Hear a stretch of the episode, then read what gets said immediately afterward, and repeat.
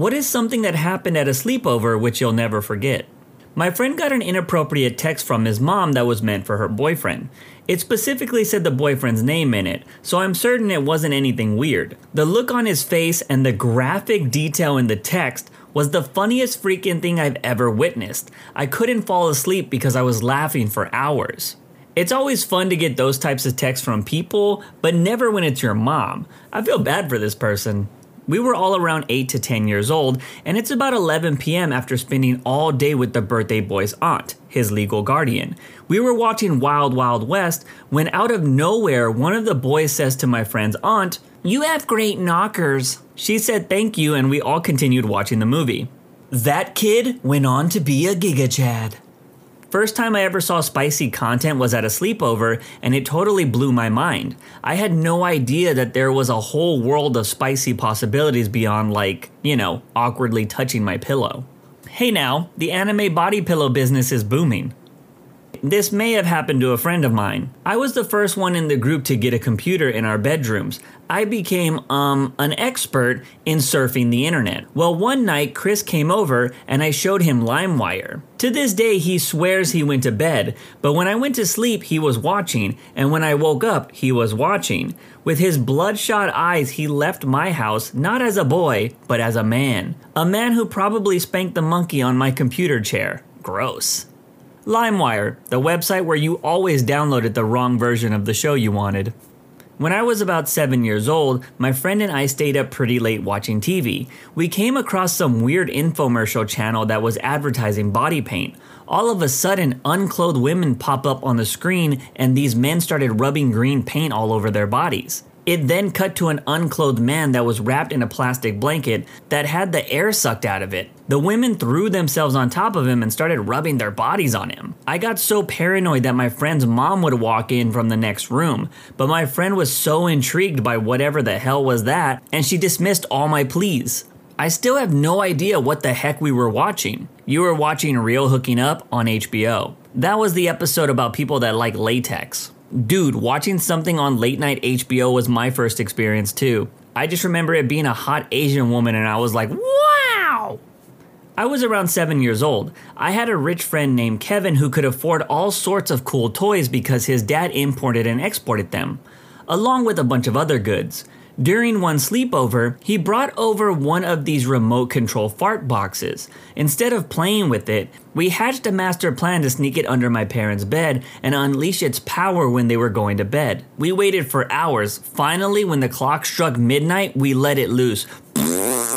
God damn it, Alan! My mother said. But it wasn't over. We didn't spam it. We waited for them to settle and let it go again and again. Finally, we couldn't take it anymore. My parents had us cracking up, and my dad, as boisterous with his cologne as he is, realized it wasn't his butt. I used to be best friends with a popular girl at school, and our group of friends had sleepovers all the time. One night when we were 12 years old, I woke up all wet and she convinced me that it was really hot and we had just sweated all night. Then I started to think about the plastic cover on her bed and the frequent sheet changes, and it all made sense. She had peed the bed, and well, me too. Okay, not a sleepover technically, but more of a trip. My class went to a trip away and the boys slept in one room and the girls in another. Now, on one of the last days of this week long trip, one of the boys in my class decided it would be a great idea for all of us to play together at the same time. So, a group of 17 boys playing furiously in their sleeping bags was one of the most what the freak am I doing moments in my life, and that is a moment that I'll never forget. Also, at a school ski trip one year, there would be speed playing basically every evening of the week. I still don't know how we came up with this idea that finishing fast was the goal to aim for, or if it was really necessary to show the tissue as proof. But well, at least we had separate beds this time. In hindsight, the whole thing did feel less awkward than it probably should have. Bro, what? At our school, there was a big bunch of us guys. Not exactly all friends, but good friends who had other friends that hung out with them. An extended circle of about 40 mates. One guy, Stuart, was a bit dim. Not amazingly so, just slightly lower than average.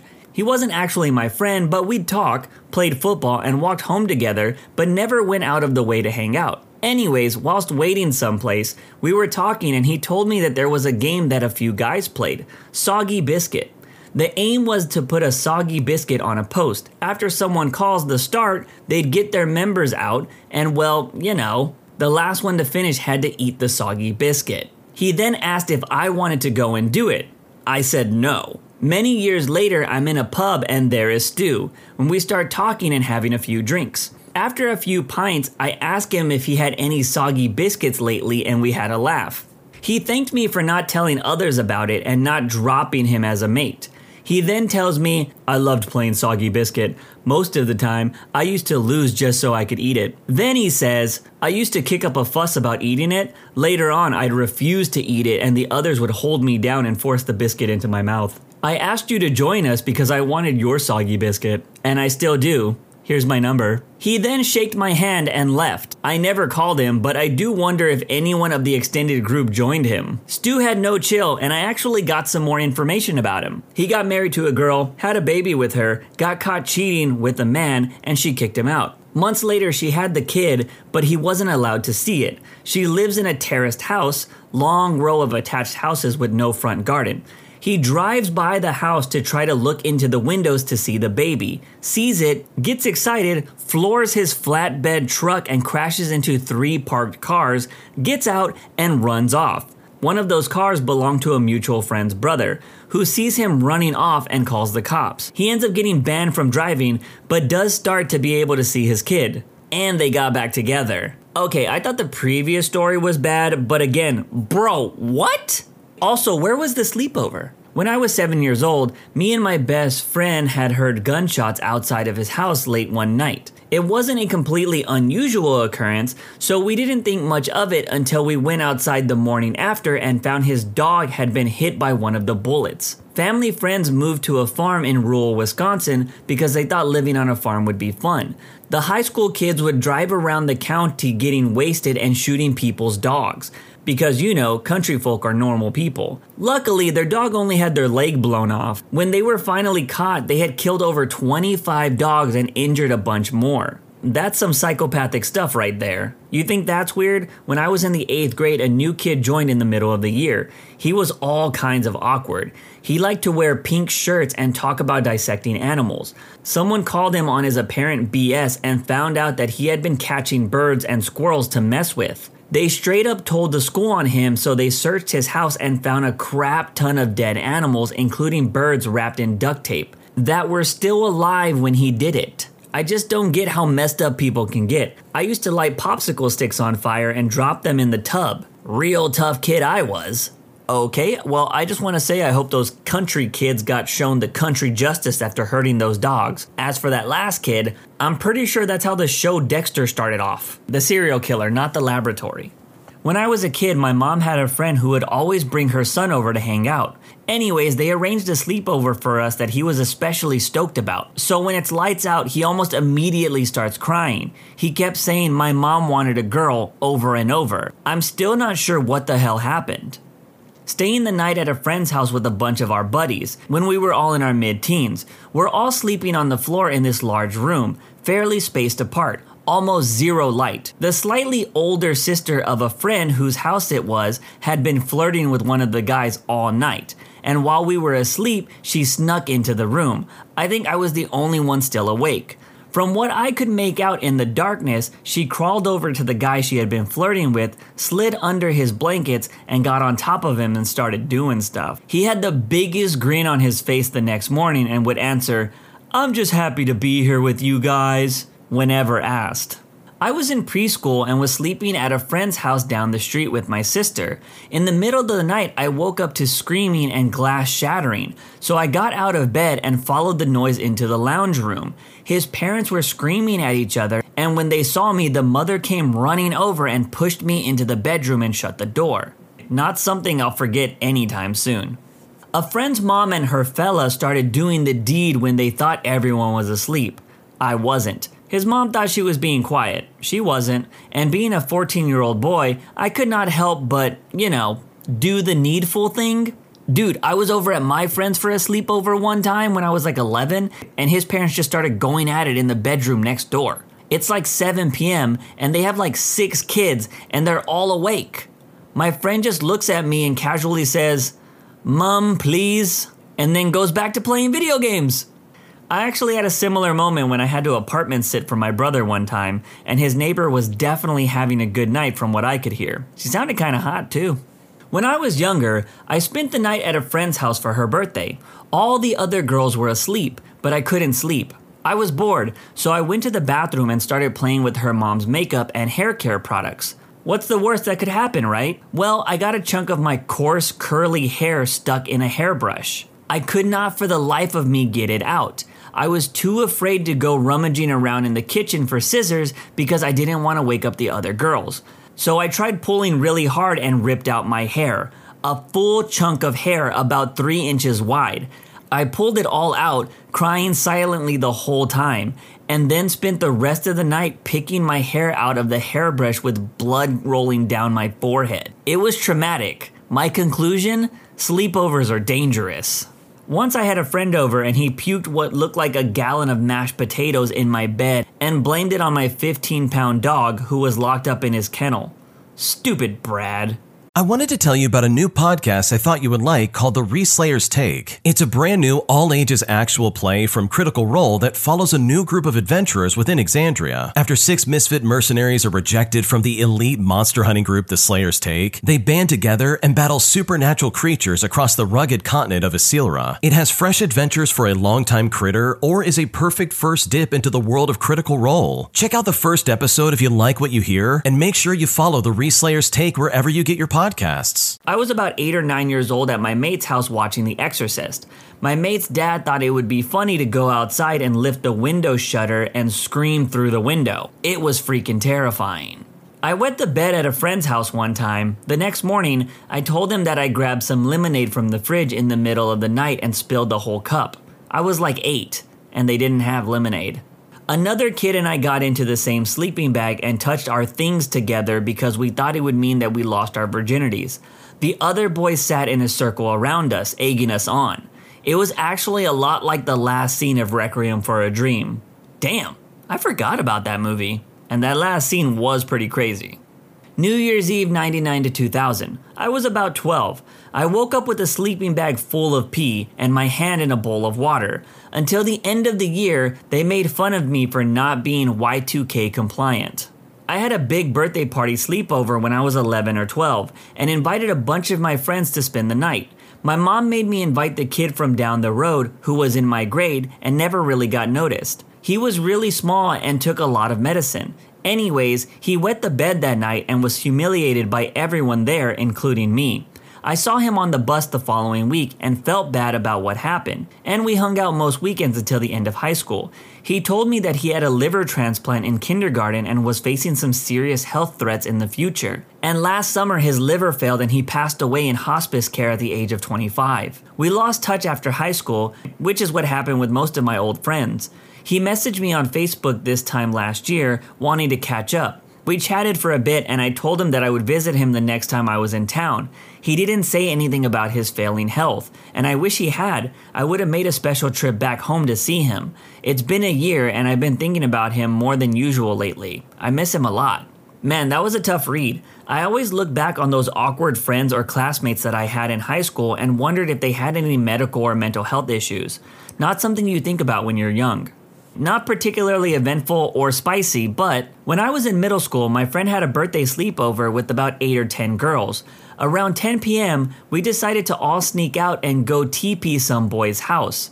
We go and TP the house. Then we realize we are lost and we don't know how to get back to her house. So we find the closest main road and just start walking down it. About 8 to 10 middle school girls in their PJs. So naturally, a police officer stopped us and asked what we were doing up so late must have been a really awesome cop because we make up some stupid story about looking for a lost cat. We all pile into the car and he takes us back to her house, where we ask him to turn off the lights and let us walk up. This is a true story, but you probably won't believe it is. I was staying the night at a friend's house when I was 8 years old. My foster brother was there too. My friend asks if we want to see a cool trick. We say yes. He lays down on the floor, pulls his pants down, and lifts his feet up to his face. He's wearing tidy whities, But what happens next is so crystal clear in my memory. He farts, and a small black spot about the size of a dime begins to darken by his butt. Then it gets darker, and a hole appears before my eyes. He burnt a hole through his underwear with his fart. See, I told you you wouldn't believe me. I didn't believe it either. We told him to do it again, and he did. This time I watched very closely, and after a minute of him getting a fart ready, he lets loose the same quiet fart with the short and the fresh pair of briefs began to darken. My foster brother and I are standing by, watching this feat with scientific scrutiny. The dime sized spot goes darker and darker, but it doesn't look wet. There's no flame, though it looked like I was watching something burn in the sun. You know how sunlight makes flames nearly invisible? That's how this fart looked by the light of the bedroom lamp. So then the hole forms, and all of this takes place in just four or five seconds. There is a little smoke, though I may have imagined it. The smell is like a fart plus hot, hot rubber. My foster brother and I deliberated and requested a third demonstration. He says he shouldn't because his mom gets mad when he burns holes in his underwear. It's not aliens or ghosts or Bigfoot. It's a young boy with the ability to burn a hole through his cotton underwear with his flatulence and I swear to God that it's true. Another odd thing was that his brother came in an hour earlier and offered us toothpaste. When we declined, he shrugged and ate a third of the tube in one squeeze. I'm sure I already said this a bunch this video, but bro, what?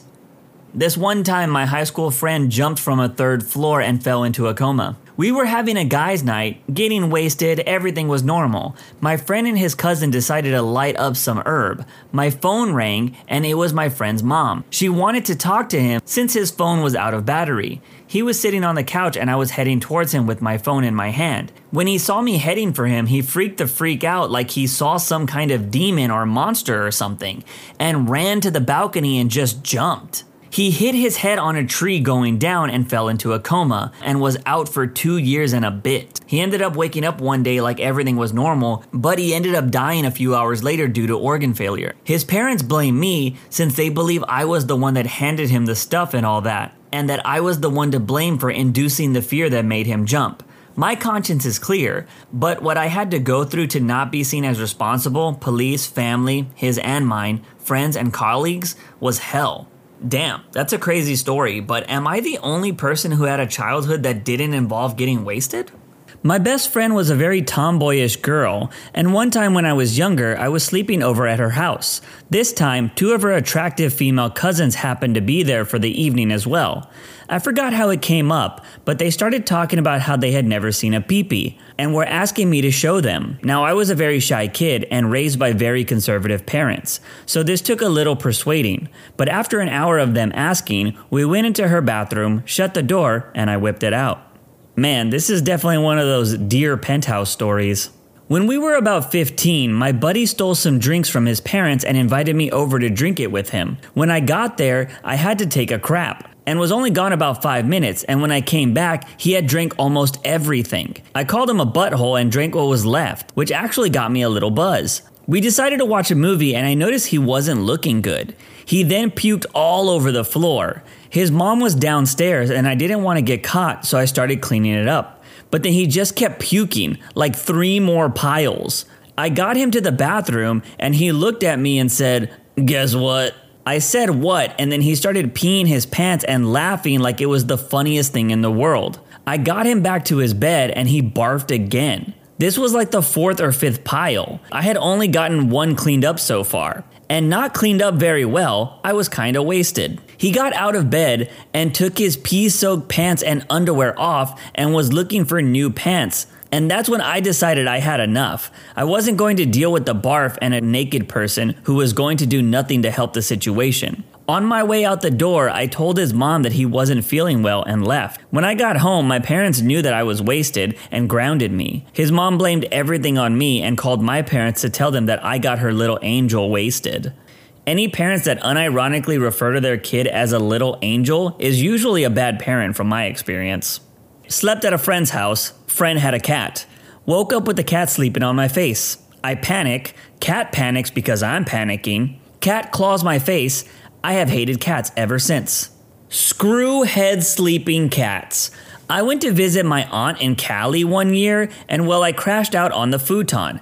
Come to find out, said futon was normally the cat's bed. At first, I flattened it out to a normal bed, but I kept waking up with this gigantic fat cat sleeping on me, or snuggled up so close I couldn't help but wake up. So I think, screw this, this time I just leave it on the couch. Had the weirdest dream I couldn't breathe and woke up in a panic to a 19 pound cat sleeping on my damn head.